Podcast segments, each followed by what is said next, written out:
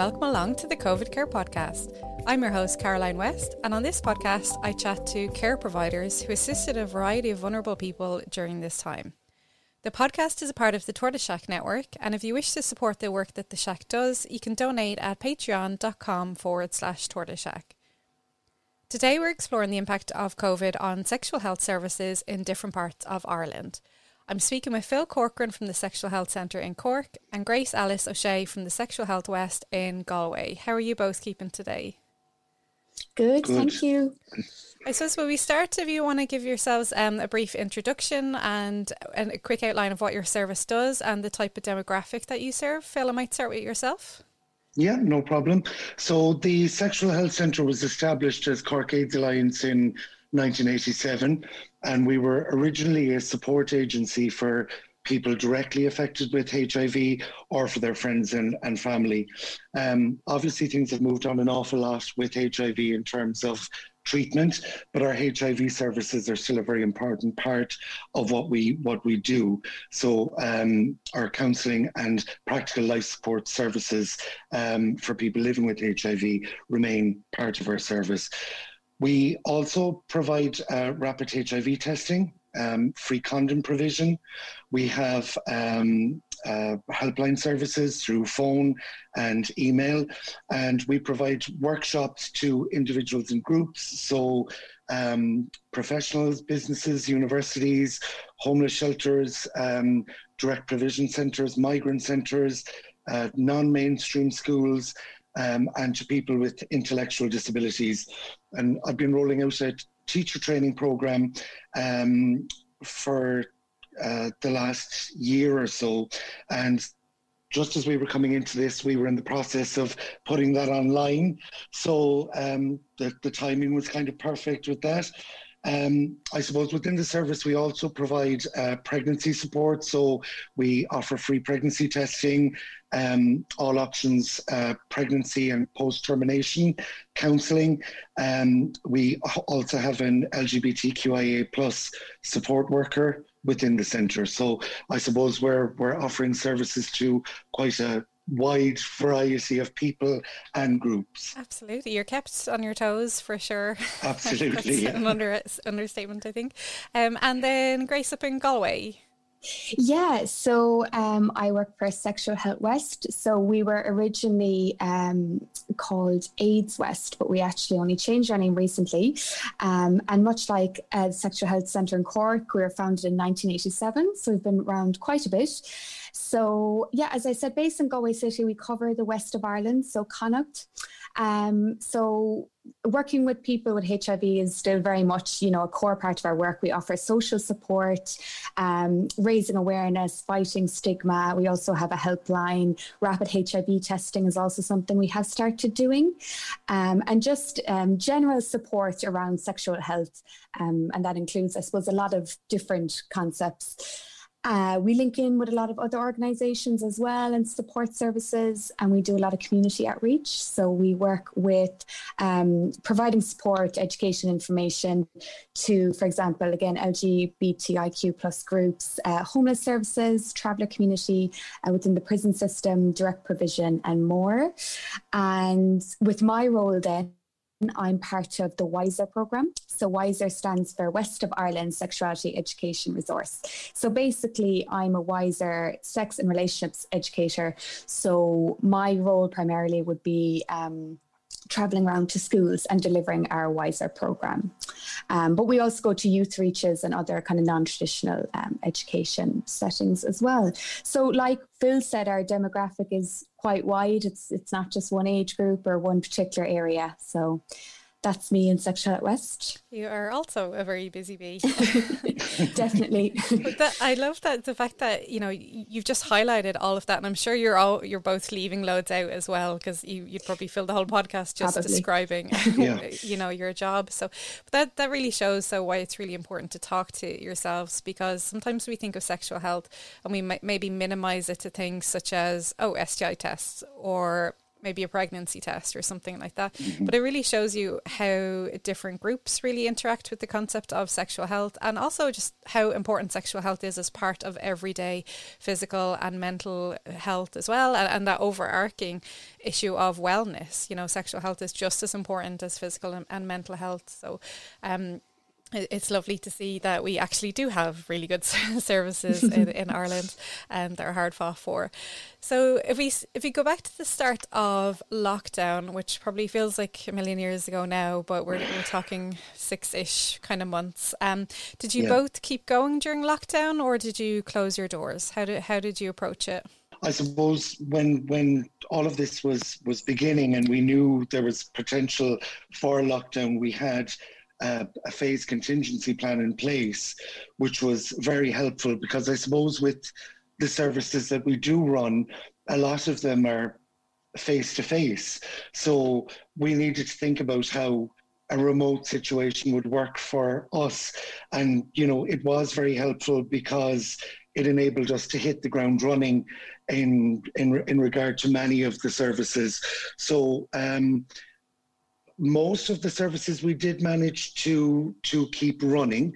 So condom distribution was done via post, and that was very successful for us. I think since lockdown we've distributed, I thought it was 6 the other day, but I think it's over 7,000 condoms.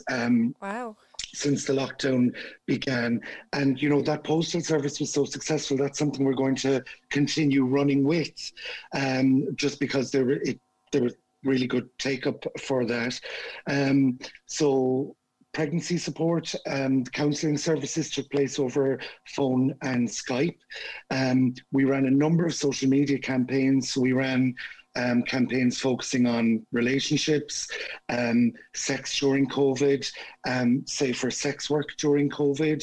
And also we highlighted all of the services that were available at the Sexual Health Centre. We also provided workshops. So there was training on Hep C provided to service providers, and negotiations were held with service providers about how best to deliver sessions to their service users in a COVID world. And there was a 5-part Naked Truth series of webinars delivered to UCC students in conjunction with FEMSOC there. Our helpline, all of the phone lines were diverted from the building. And so that was looked after every day. So we were able to route people appropriately, either book them in with us or, you know, forward them to an appropriate service. And then in the background, I suppose we do have 2 e-learning pieces coming up. Coincidentally, the teacher training program, Grace, is called WISE, which I know is very different to WISE or yours, the West of Ireland Sex. It's a very different thing. So WISE basically it's a program that was developed to support teachers in the delivery of programs. So I wanted to give them an acronym to use in the moment to help them to answer questions that were coming up. So the W would relate to the what, the overarching issue or question that's being asked. The I would relate to associated issues and further information. The S would be relating to the signposting, and the E would be relating to the student engagement. So that training has been rolled out for the last while, but as I said, that's been developed as an online utility. So that was being developed in the background. So I suppose we did manage to keep a lot of things going. Unfortunately, because the building was closed, we weren't able to keep things like pregnancy testing and rapid testing going during the most restrictive period. So those are now back up and running. But at that time, we were unable to continue with those. And also, I deliver workshops to people with intellectual disabilities, which would usually run for 6 weeks. And those would usually take place in day centres, which, you know, weren't available to us, so that work had to stop as well. Okay. And is that's going to be up and running soon though as well? Yeah, so we're looking at other ways. I'm reaching out to, I suppose, projects that we would usually work with to look at ways that we can get that moving again. And Grace, would you have a similar experience in Galway? It was quite similar. I remember actually the day it was announced that schools would be closed, we were actually in a school, and I was actually discussing with my co-facilitator. I was like, surely they're going to close soon, because you were just feeling this kind of panic almost rising. And I was like, we're going from school to school here. And yeah, it just started to really kind of get serious. So yeah, once the schools closed, then very quickly afterwards, our doors physically closed. We began working from home. So definitely challenges associated with that, but I'm kind of echoing a lot of what Phil said here, but obviously we couldn't do things like HIV testing. We couldn't do the one-to-one face-to-face support. So what we did do was we continued the social support side of it with, you know, phone and email, and the helpline remained open. And we started distributing protection packages as well. So a lot of people, I'm not sure the exact number, I think it was over 200 packages. I'm not sure how many condoms were in each package, but condoms and lubricant and STI information and COVID information sent out to people all over Ireland. And one big thing for us was, of course, again, the schools. So usually we'd go into primary schools in April, May, June. That's the time of the year where we go there, and that was off the table. So we put up, it's called A Little Wiser. That's what our private school program is called. It's for sixth class usually, sometimes fifth class. So we put up A Little Wiser online tutorials. So they were a mixture of kind of our own videos and videos from other organizations, and just further information and information for parents. So the idea was that, you know, parents could sit down with their kids at home and kind of do these tutorials with them, or at least kind of have watched them beforehand and let the kids do them kind of themselves. So of course it's not the same as being there face to face, but you just have to make the absolute best of it. And likewise, we just became much more active on our website, on social media, running just different awareness kind of campaigns, and linking in people with relevant services. So, of course, we're getting lots of phone calls about STI testing and all different things people were going through. So just trying our best to link in, whether it be with Women's Aid or with Crisis or, you know, whatever was relevant to that person's situation. So that's mainly what we did. So we were physically closed, but we were all working remotely. Yeah, no Netflix and binge watching in bed for the two of you, definitely. No, unfortunately not. No. So do you think you're both saying there that you know you sent out a lot of packages of condoms and lube and information? Do you think a silver lining then was like maybe you reached more people than what you might do, or maybe you reached people in different parts of the country that mightn't necessarily have engaged with your services before, or maybe with any services? So do you think that was the case, or were you maintaining your customers, so to speak, or clients, should I say, not customers really? Yeah, I mean, we certainly would have had contact. I mean, most of our work is in Cork. So we would have had contact countrywide, really, you know. So certainly with the condom distribution, we would have been distributing across the country. So yeah, I mean, certainly, you know, what this did in a way was highlight how much is achievable in a remote setting. Now, I don't want to be, you know, overwhelmingly or saying that that's an absolute positive either, because, you know, there are some drawbacks to remote working, which I'm sure we might get into in a little while. But yeah, it certainly showed us how much was achievable. And, you know, I suppose the staff were, through the lockdown, we had a weekly staff meeting, and staff were always in regular contact. So I suppose we kind of helped each other to innovate, you know, under the circumstances. I think that was very important, you know, that people felt supported through it, that we maintained that contact with each other, and that we looked at new ways of doing things. Yeah, I think on our end, I think we might have extended our reach, with the protection packages. So we didn't have a postal service before. So someone would come into the office and you'd give them condoms, which is a great service, but you can already imagine the barriers to that. You know, young people, a lot of them are just mortified. Now, some of them, obviously, hopefully a lot of them, I see a lot of them coming in anyway. But, you know, it's just, there can be barriers to getting that. And we go to schools all over Connacht. So for us to say, oh, drop in next time you're in Galway City, you know, that could be any time. So I suppose the advantage was that we were promoting it through Instagram mainly. And I think we were reaching a lot of university kind of age students. I know you can go to university at any age, but you know, the kind of that demographic, which was great because they would probably usually get their free condoms and that in their college. So they were coming to us instead, which is brilliant. And we all know what it's like being at college. You've no money. Condoms are expensive. Lubricant is expensive. So yeah, I think in that way, actually, now that you mention it, Caroline, because I hadn't thought of it like that before, I think we actually did, grow our kind of reach and our following a bit, just even through the protection packages. That's and we're going to keep doing it as well. As Phil said, we're going to continue that service because, again, you've so many rural parts of Ireland and just kind of social barriers as well with coming in and asking for condoms. You know, we're not quite there yet where everyone would be comfortable doing that. Yeah, hopefully soon. But we will meet people where we are at the moment. And you've both raised the issue there of accessibility. You know, Phil, you were saying it's hard not to have face-to-face. And, you know, especially if you're working with people who are homeless or in crisis, you know, and they're not maybe in a school situation.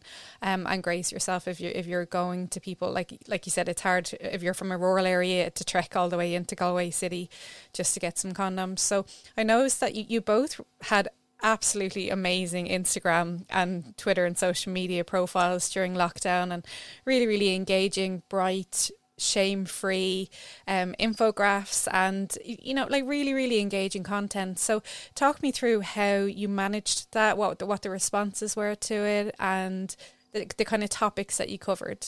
We were talking for a long time about doing a social media overhaul, and it's one of those things that as an organisation, especially as a charity and not-for-profit, you can't really, I'm sure some organisations can, but trying to employ someone full-time as a social media manager is very challenging. So really it's up to the existing staff and, you know, kind of what skills and resources we have and what experience we have with it.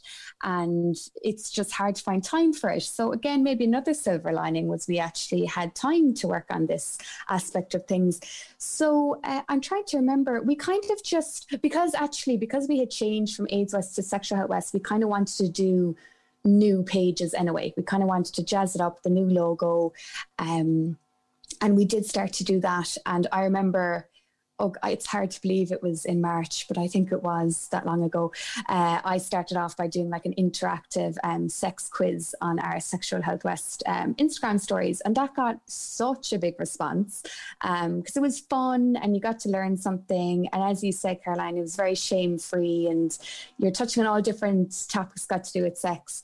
So I think that definitely grew our following as well. And so myself and Megan and Nicole are the other two colleagues that are kind of the social media team. So we just take it in turn, one person per week. We try and produce our own content. But again, sometimes because we have, of course, other things to do, we just try and shine a light on really really good sexual health pages. So just promoting other pages' content as well. So that's kind of where we're at. We've definitely improved our social media skills over the few months. Definitely. I really admire anyone who does this full time because it's hard to come up with really engaging original content. There's so much on there. Navigate bans on social media for sexual content because that's it. Sometimes you're not the friendliest. And I didn't realise that either. So I think we were kind of very optimistic, but maybe a little bit naive going into it, but that's okay. Because we learned as we went along. And yeah, I think we've made a good job of it. So we'll keep working at it. Excellent. And then Phil, yourselves, you again, I suppose high octane with your content.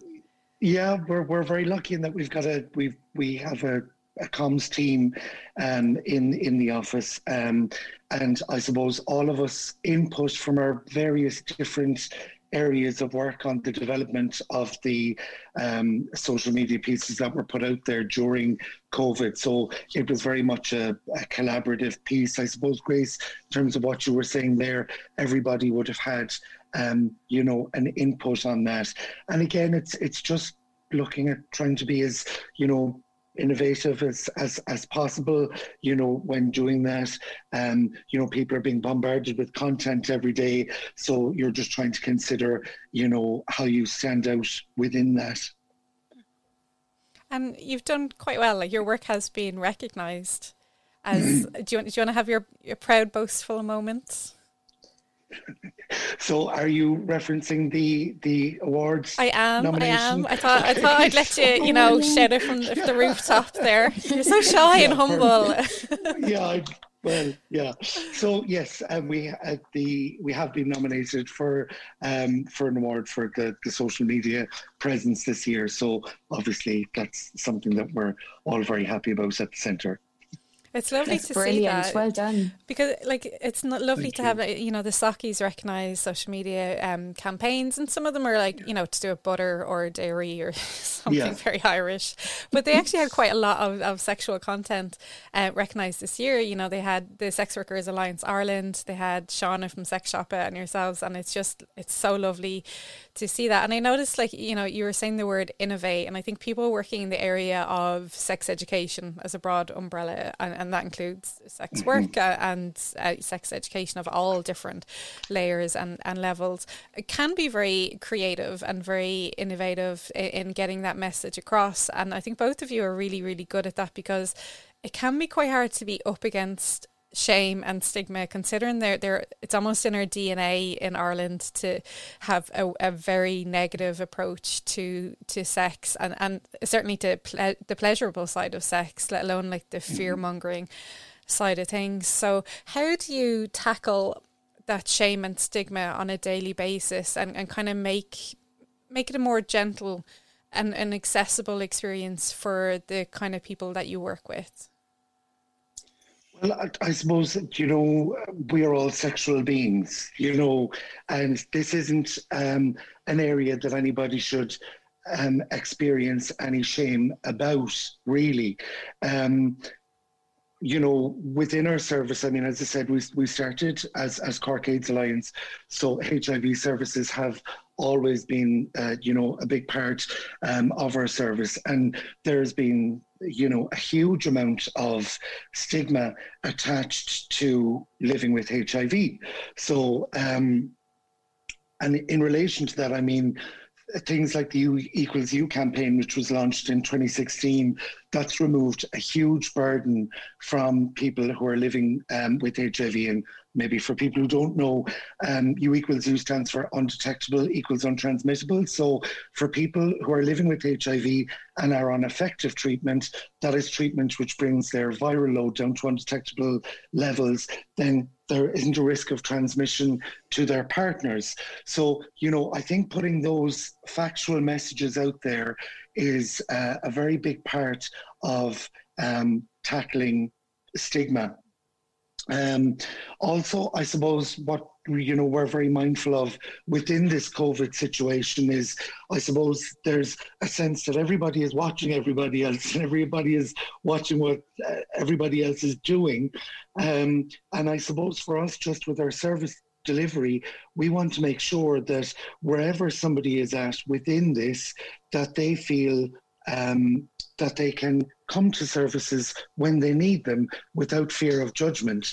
I mean, we don't want anyone feeling judged for their sexual activity during COVID times, you know.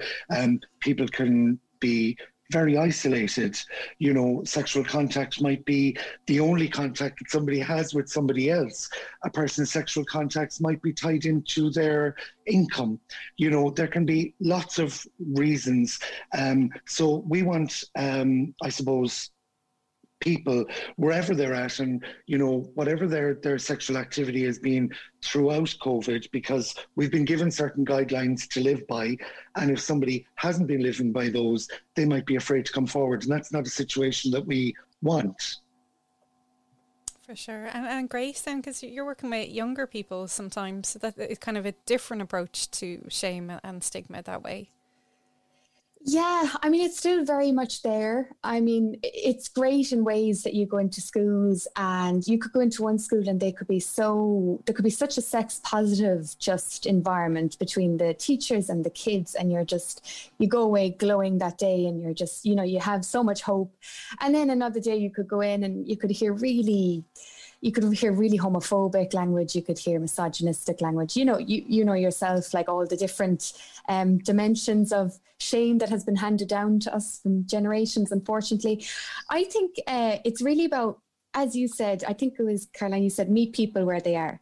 So, like, I suppose if I were to go in and teach sex ed in such a way that was really out there, and I'm not even going to say vulgar, because there's nothing vulgar about it, but you know, there's, I suppose, certain content that is kind of, even on social media, that it is really to grab your attention, even the words they use and whatnot, which is absolutely fine, compared to being kind of really hidden and that kind of undercurrent of shame. So I think it's really about striking the balance between being engaging and sex positive, and also acknowledging the risks as well and how to minimize them. I think our education approach has become much more pleasure focused. So even when we talk about consent, of course, we talk about, you know, we do talk about sexual assault, we talk about rape, we talk about all those really, really important, serious topics. But we actually talk about consent as consent is what makes sex great. It is going to make it so pleasurable. It's about communication. You know, we really try and present it in a positive way, that this is something that can add to your sexual experiences. Even the way we talk about STIs. So we do go through kind of the main STIs and some of their symptoms and how to get tested, that kind of thing. But in reality, there's no point, you know, listing off a whole load of symptoms and names, because they're going to zone out and they're not going to remember. So actually, a large part of even looking at STIs is actually about STI stigma. So we talk loads about, well, loads of people get STIs. You know, all of them are treatable, most of them are curable, and kind of treating people with empathy and not disclosing anyone's status, stuff like that I don't think has really ever been a focus of sex education. So yeah, I think just for moving away from the shame and stigma, I think it's just about injecting that kind of, those values of empathy and bodily autonomy, and just respect and kindness for ourselves and for each other. So they're very important principles. Like, that's ones that should be imbued in every care service, and when you're providing care for people. But I suppose maybe diving into that a little bit more, the empathy and the respect and the kindness, you know, sexual health again isn't recognised by a lot of agencies out there as a priority or as an everyday part of life. And, you know, I'm kind of basing that on my experiences working in social care for a long time, and specifically homeless services, that sexual health just wasn't even considered most of the time, because if you have someone who's like really in crisis, and you know the main issue is drug use and minimizing harm reduction, I suppose, from that level. But harm reduction when it came to sexual health just didn't seem to come into the conversation. And I know, Phil, you work with people that are experiencing homelessness, and it's like, how do you empower people in such a very vulnerable group of people who may live in very chaotic lives, but also are very stigmatized by the wider society as well, for being homeless, for being drug users, for engaging in sex work, for anything, I suppose, really. They're a very stigmatized population all over. But how do you get them to access healthcare services, you know, around sexual health needs, and also to convey that message that like sex is pleasurable and sexual health is important, and you know, not basing it all around, oh my gosh, STIs? Yeah, I suppose in the case of homeless services, we do have an outreach worker who would engage with homeless services in Cork, you know, on a regular basis. So we would do rapid HIV testing and Hep C testing with those populations. But I suppose during those testing sessions, there is room for some brief interventions. There is room for, you know, discussions around a person's own sexual behaviour, the use of condoms. You know, I suppose people will come with lots of different things. You may be able to like link them in with other supports if they're raising issues. You know, so there is that room, and I suppose our outreach worker is visiting, you know, the same venues time after time. So there will be a bit of a relationship built with the people who are coming. So it's not just about doing a rapid HIV test or doing a Hep C test and getting a result for those. There is room to engage with people on a range of other issues within that as well. That's brilliant to hear, yeah, because it's more than just, you know, the test and then that's it. It's like, great, you've got your result, we'll walk away and that's it. But I suppose speaking of testing and STI testing, HIV testing, do you think that the lockdown and that lack of access to services is going to see a rise in STI transmission rates across Ireland? Yeah, I think that's kind of a hard one to call, and I've been talking to me and my colleagues have been talking about this a few times. I think it's very possible we could see a spike. You know, when you think of, I suppose there's two sides to it. On one side, you had lockdown and, you know, the opportunities for having sex were so reduced. But then on the other hand, you have the, you know, the really, what would you say, the closure of the kind of STI services and people not being able to get tested. So I guess if people are kind of coming in now and getting tested all at once, we could see a rise as well. I'm thinking, you know, if people, as you said, like people, like sexuality is so intrinsic to our health, our mental health, our physical health, like our social well-being. And, you know, I'm thinking of people who've maybe been on their own for months. And if they're now going out and, you know, acquiring sexual partners, which I'm sure they're delighted to be doing, I'm wondering, you know, could the inhibitions be lowered a little bit, especially with the pubs opening? Just kind of human nature, isn't it, that once alcohol gets involved and if you deprive someone of something for a long time, you know, protection could drop down the list of priorities. So I suppose that could lead to a rise as well, but I don't want to say it will, because I don't want to do any fear mongering, because we really don't know. But I think the other thing that is interesting to consider is long term. So when we look at COVID and how we've learned about COVID and, you know, wearing our masks, and we're so conscious of even like I might touch something and I think, oh God, did I touch my face? And that other person is going to touch it. And we're really thinking into the fine details. And like, think of sex, it's at least two bodies kissing, fluids exchanging loads of time together. And it might actually kind of raise people's awareness of how easily, you know, infections are transmitted, that it might actually they might relate what they've learned about COVID to sex and their own sexual health. Maybe this might be wishful thinking, but it would be great, wouldn't it, if it kind of just heightened people's awareness, or I suppose the risk that they just kind of felt, oh, I actually, you know, even if I don't use a condom once, that actually does put me at risk. So that might be something interesting that could come up in the future, perhaps. I feel I can see you nodding away furiously there in agreement. Yeah. I suppose just in terms of, you know, access to testing, the GUM clinic in Cork did offer a reduced service throughout. So I think there might have been, you know, there were very few in the country, but they did keep a service running. Many of their staff had been redeployed, so it meant they weren't able to see people in the same numbers. And, you know, I know through our helpline service, there were a lot of people who were looking for those services, you know, throughout the restrictions. So I suppose it remains to be seen. You know, it'll probably be, you know, sometime next year before we'll be seeing those figures. Mm-hmm. So it'll be an interesting one to watch, certainly. Some interesting pieces of research that will come out of things, yeah. And you've both mentioned the guidelines there, so it was really interesting to see the government and the HSE giving out sexual health advice, which mm-hmm.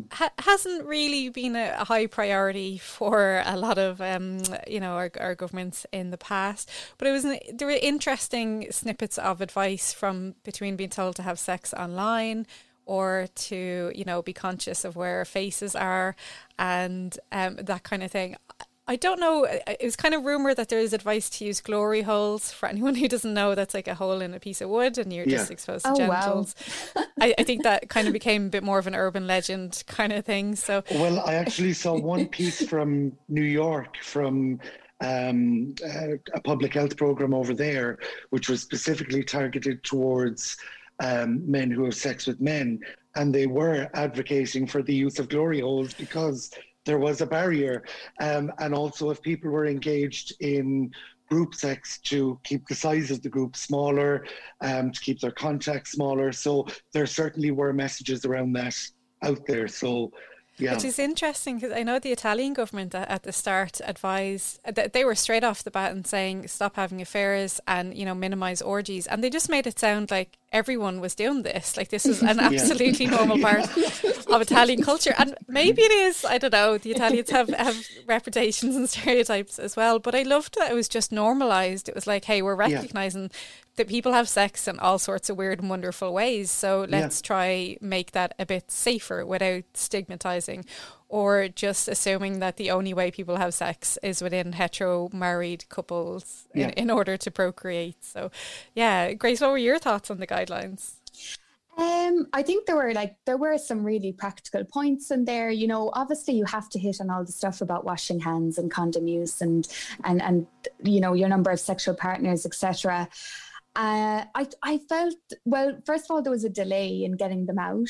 It did feel like there was a bit of delay with that. And also, I suppose there would be a lot of people who wouldn't have had access to that advice as well, such as homeless people, etc. And, you know, homeless people do have sex and sexual needs just like everyone else. And it's so important that this advice is actually, you know, I personally didn't see any posters around with sexual health advice. It would have been just general COVID advice. I think the guidelines, they were quite practical, but they weren't overly comprehensive. Like you mentioned, the New York guidelines, and it, like, as we said, sexual health is so entwined with our physical health and our mental health. And it's not just about, of course, the hand washing, the condom use, all that, but you know, the intimacy, the human connection, like if you're taking that away from so many people, it kind of needs to be addressed, you know, in the same breath. So if you're reading sexual health guidelines, I'd love to see some more information about loneliness, coping with loneliness, you know, kind of cyber sex, all different kind of alternatives. And also just kind of an acknowledgement that this could affect, you know, your mental health and your physical health. And it's not just a thing of, well, don't have sex, just get over it, you know, just don't have it for a few months, you'll be fine. You know, it's just not that simple. It's more of a holistic concept. And I don't think, you know, the guidelines were overly holistic in nature. So maybe in the future, I mean, hopefully we won't need them in the future, but realistically, if we do, that they just pad them out a little bit more. And again, I know they're supposed to be practical, they're medical in nature, but just to inject that bit of empathy and humanity into them as well, that, you know, that's kind of it. Just to really, really, when you read them, not to feel, oh God, I can't do this, this, this, and this, and that's it. And you walk away with kind of feeling awful and feeling worried and feeling lonely and And then probably a sense of guilt if you do have sex then, you know, because again, we're human, we're messy, we don't necessarily fit into very neat boxes sometimes. And there were people who were having sex during COVID and that, again, shame and stigma on those people as well for, you know, breaching it. And then a sense of blame of like, well, you know what you were doing, that's how you got COVID. you know, and it's almost like that early discourse around HIV of, well, if you didn't have sex like this, then you wouldn't get HIV. Do you think that's right? Yeah. And I suppose that our service level, which I've referenced already, is, you know, we don't want people coming to us with that shame and stigma. We want people to come to us with their sexual health needs. I suppose just in terms of the sexual health advice, I suppose we're just glad that sexual health was on the agenda, really. You know, take what we can get. We can all learn and grow as we go. But it was just great to see that on the agenda. And, you know, in Cork, to see that there was a free testing service that was still available throughout. I know for us, we have a sexual health network in Cork, and within that, there's the Sexual Assault Treatment Unit, there's the HIV clinic in the CUH, there's ourselves, there's the Gay Project, Link, YHS, Sexual Violence Centre. So there's a good route of communication there. And, you know, sexualwellbeing.ie were very proactive in supporting our social media campaigns, routing people through our services. And, you know, that sexual health network with statutory and non-statutory bodies on it, you know, that's been a very good help in terms of us getting regular updates. And, you know, condoms were provided to us as well, which allows us to provide condoms free of charge, you know, to our service users. So the fact that sexual health is on the agenda is a very positive thing. It's a huge step forward for Irish society. Yeah. It absolutely is. And it was lovely to see that acknowledgement. Now, I know across the pond in England, they had some very confusing sexual health advice where they said you can't have sex indoors, but you can have sex outdoors. And people were like, can we have sex in our garden? Like, how does that work? But part of the HSC guidelines as well were saying that you can have sex outdoors. So how do you think that advice was interpreted? Because I remember giving some interviews about that, and I was like, well, if you have a car, you can use a car, but you have to have the windows down, and you have to be very conscious of, like, you know, you don't want to have sex where people can overhear or stumble past, or, you know, you don't want any kids walking by or anything like that. So how do you think people reacted to that particular piece of advice? I wasn't actually aware of that, Caroline. I didn't realise they had said that. That's really interesting. I presume, was it something to do with if it's outdoors, then the ventilation, there's more air circuit? Yeah. Okay. Yeah. Which is, yeah, okay. I mean, straight away, I'm thinking just safety-wise of, it's something actually that comes up with young people a lot. We have anonymous questions as part of our WISER programme, and we often get asked, where can I have sex? Like, where can we have sex? And I'm kind of always like, well, you know, I'd always encourage, you know, of course, talking to parents, talking to caregivers, because, like, no person should have to be somewhere cold or unsafe or, you know, really just uncomfortable to have sexual experiences, because it doesn't make for generally, and I know, obviously, it's totally different to adults going off and having sex in the car or doing something exciting. You know, I'm talking about, like, genuine, like, pleasurable sexual experiences that a lot of the time, if risk isn't a kind of a thing that you're interested in, then you're just going to want somewhere safe and comfortable. And so, yeah, I'm not sure how people reacted to it, because, again, I wasn't even aware of it. But I just, when you said it, it immediately came to mind that it does make me sad and also quite worried that, you know, a lot of young people probably are already having sex in public places if they're not allowed, you know, if they're not allowed be in their bedroom with their partner or, you know, every household has different rules. But unfortunately, that then can push them out into these really kind of dodgy situations, really. And then again, if they get caught, shame, stigma, you know, you're grounded, whatever. I'm not saying every parent would do that, but, you know, it is kind of a complex dilemma, really, for some people. And Phil, I suppose your service were really at the core of some discussions around this. So I know Suzanne Walsh, who works with yourselves, she's been on my other podcast talking about the issue of revenge porn, also known as image-based sexual abuse. And some of the HSE guidelines were either to have sex online, which raised the question of, well, how do you do that safely? But also there is the situation in Cork where somebody filmed homeless people having sex and put it on Facebook, and they said, oh, I'm so horrified by this, look at this, and yet decided to put that on Facebook. So, and you know, first of all, they're vulnerable people who obviously didn't consent yes. to having their images put online, but that's also image-based sexual abuse, and with the aim of stigmatizing them even further. So if advice is to have sex outdoors, like, how do you cope with that risk of, like, someone's going to put that online? Or how do we respond to, I suppose, the laugh that some people got out of that, which is really quite problematic? No, I think there's a bigger conversation that needs to be, had around that, just in terms of digital media and what is shared. Regardless of where that took place, it was a moment between two people that, they wouldn't have imagined would be, shared online. And there certainly is a lot of work to be done, around that whole digital sphere, and the abuses that can very easily happen, even without people recognizing that they're complicit in that abuse. Because if they're sharing something for a laugh, they might not realize, the gravity of what they're actually doing. We can think back as well to that situation in Slane, going back quite a number of years, where the girl in those images that were going around was actually underage.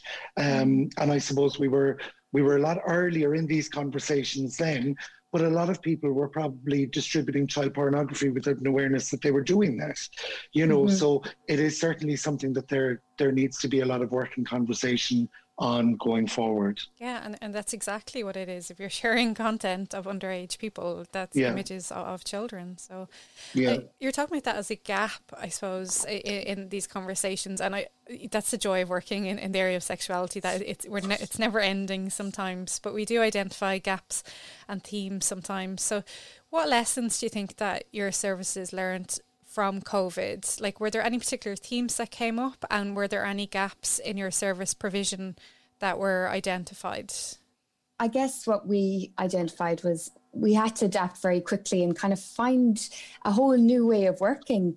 So certainly the importance of online resources and virtual resources is absolutely key, and it's something that we would, as an organisation, pre-COVID have been saying for years, we must get that up online and we must make that available, because, for example, sometimes we'll be called to a school and it'll be just too far away for us to get to. Now, it's rare we say no, but sometimes we do have to, and we're such a small team that if one person is sick and there's only supposed to be two travelling to a school, it kind of just, you can end up having a load of cancellations. So we were saying for ages, we must get something, an actual product that we can give to schools and other settings as well, with all our work on it and us presenting or sharing information or whatnot. So certainly just the absolute importance of that, and it's a good way of working anyway, because it's so much more accessible. Even a few videos, you can have them subtitled for people who are hard of hearing. Mm-hmm. You could send them to people who are being homeschooled. You can maximize your reach so much more.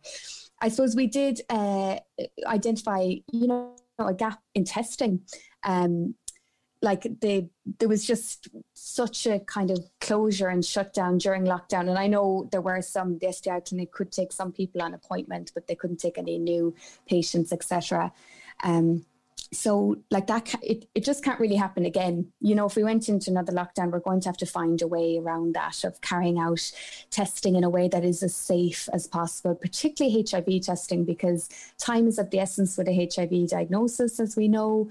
And, the sooner someone is diagnosed, the sooner they can get support and they can get treatment. So I think they would be the main two kind of gaps that we would have identified. Phil? I suppose in terms of our learning, there was learning in the fact that people are open to online sexual health services, and that people are open to remote counselling services. And I suppose throughout COVID, I suppose I'm proud of what we were able to achieve, but I suppose there can be drawbacks to everything. I'm very mindful of, yes, we did manage to provide services in a remote setting, but I suppose you need to think of the fact that not everybody is tech savvy. Mm-hmm. You know, mm-hmm. Not everybody has access to really good Wi-Fi. So, you know, some people may be cut off from accessing those kind of supports. Other people might just have a preference for a face-to-face service. Mm-hmm. So we can't assume that because, you know, we made this happen and that lots of people were really happy with this, that it's not the way forward for everybody. You know, so I suppose there would be something there. I suppose in terms of gaps, just, you know, with this mask wearing for society at large, you know, people who might have difficulty with social cues mm-hmm. might be very, very cut off through maybe doing something over a phone, you know, and, you know, for people who are deaf, you know, you mentioned subtitling there, Grace, but again, that may be, you know, a difficult interaction remotely for people if it was largely text-based or something like that. It mightn't be ideal. So, and I suppose with the fact that, you know, disability services weren't places we could go to. You know, I personally had a lot of work booked with young adults with intellectual disabilities.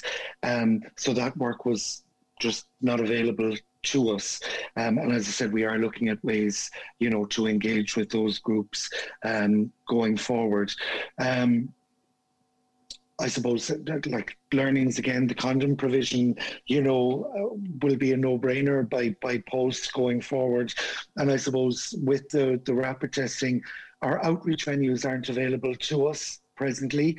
So we are doing evening sessions in the Sexual Health Centre from the 22nd of October. And I have been doing training over Zoom with volunteers just around the new procedures for testing in-house. So for example, we're doing our consultations over the phone before people come in to lessen the amount of time that they need to spend in the building with another person.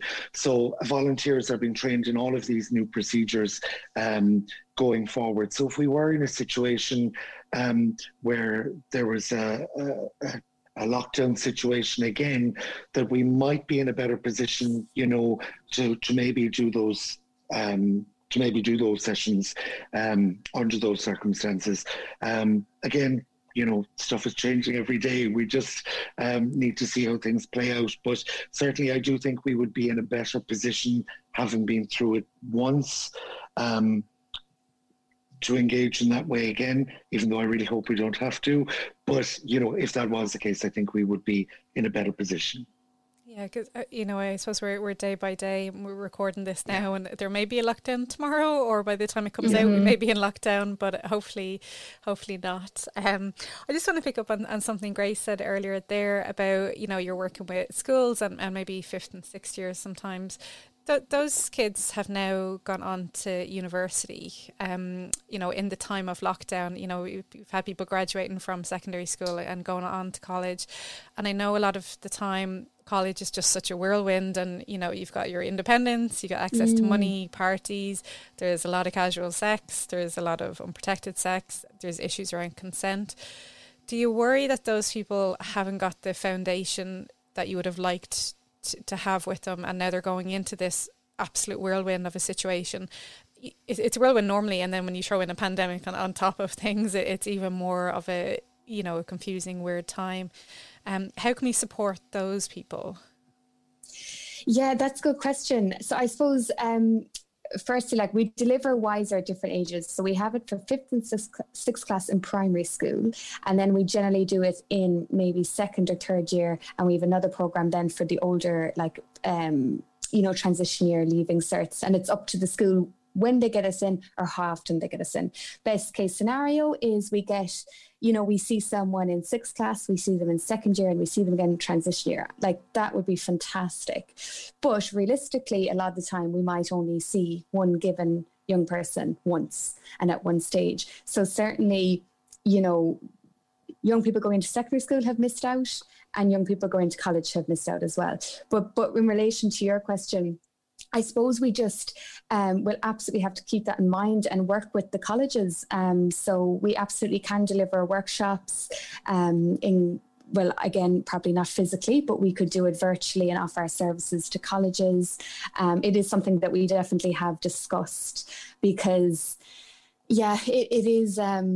Sometimes you meet young people in leaving cert and you would be unfortunately just shocked at the level of knowledge, and it's not their fault. It's just, you know, the way things are in some schools, etc., that it's just not prioritized, or they don't have the resources, etc. And there is so much, but there's still so much to learn anyway when you go to college. You know, you could have all the sex ed in secondary school, but you're still so young at 18, if you are going away at 18, and the actual kind of practical application of, say, consent, communication, going and find your STI clinic, that's all stuff that, you know, you can listen to in a classroom, but it is kind of learning through living. So yeah, I think we're just going to certainly check in with all the third level institutions we can and offer them whatever would suit in conjunction with what they already do. Because, for example, there's the active consent program that is very active in different universities. So if they had consent covered, we could go in and do other topics. So I think, again, we kind of have to play it by ear, see what happens with universities, how they're, you know, reaching students, etc. And we've reached out to a lot of societies, actually, clubs and societies, because we do work with them as well. So I'm hoping now that it's September, they'll start getting back to us and we'll start making more contact, because of course it's been chaotic and people haven't been looking at their emails, and yeah, you know, you have to totally allow for classes. That. So yeah, absolutely. Yeah. They're just trying to get, you know, probably normal classes up and running before they're probably thinking of kind of our line of work. But, you know, I'm sure we'll get in contact with them anyway, either way. And Phil, yourself, you have a really good relationship with UCC down in Cork. Yes. Yeah. So I mentioned earlier that we had the Naked Truth series that was running there with in conjunction with FEMSOC in UCC, which was rolled out by Susan. So again, you know, we will be looking at as many virtual avenues as we can, which, you know, the student experience looks like it's going to be largely virtual anyway, but we need to look at ways to engage with people as best we can. I suppose before students went back, you know, in the time of the Naked Truth series, people weren't engaging in their lectures all day. I suppose it's going to be a challenge for us to look at how do we keep people engaged if they have been, you know, accessing their lectures online all day. How do we make, you know, our sexual health work attractive in this virtual world? I suppose we do have the advantage of sex being more interesting than learning Spanish, yeah, or maths. Definitely. Well, for speaking personally, of course, on that level. So, yeah, maybe someone else is really into maths. I don't know. But that's not me. Brilliant. Listen, thank you both so much for your time today. Where can people find your work if they're reaching out to you online at the moment or in person? So we can be reached at sexualhealthwest.ie. That's our new website, and there you'll find, you know, our email address, phone number, where we're based, and also the links to all our social media as well. So we're on Facebook and Twitter and LinkedIn and Instagram and all those. Also, bewiser.ie is our website for the education side of things and the Wiser programme. And finally, I also work independently as a sex educator with adults. So my site is currently being designed, exciting. But for now, I'm on just Instagram as Grace Alice Sex Educator. And there's an underscore between each word, and on LinkedIn I'm Grace Alice O'Shea if anyone wants to contact me personally. Brilliant. And Phil then? Okay, and we can be found at sexualhealthcentre.com, email info@sexualhealthcentre.com, and our helpline number is 021 427 6676. From our website, you'll find all of the links to our Facebook, Instagram, and our Twitter pages. Brilliant. So I hope people do reach out, because there's such a ton of amazing accessible resources online that are very inclusive of different ways that people have sex in Ireland in the 21st century. So it's really nice to see those resources here in Ireland. Thank you everyone for listening in as well. If you like the podcast, you can please hop over to Apple. You can rate and review. You can follow on Spotify, or if you wish to support via Patreon, it's patreon.com/Tortoise Shack. If you want to join in the conversation, the hashtag on Twitter is #CovidCarePodcast, and if you want to drop me an email about anything that you've heard in any of the podcasts, it's hello@CarolineWest@gmail.com, and I'll chat to you again next week.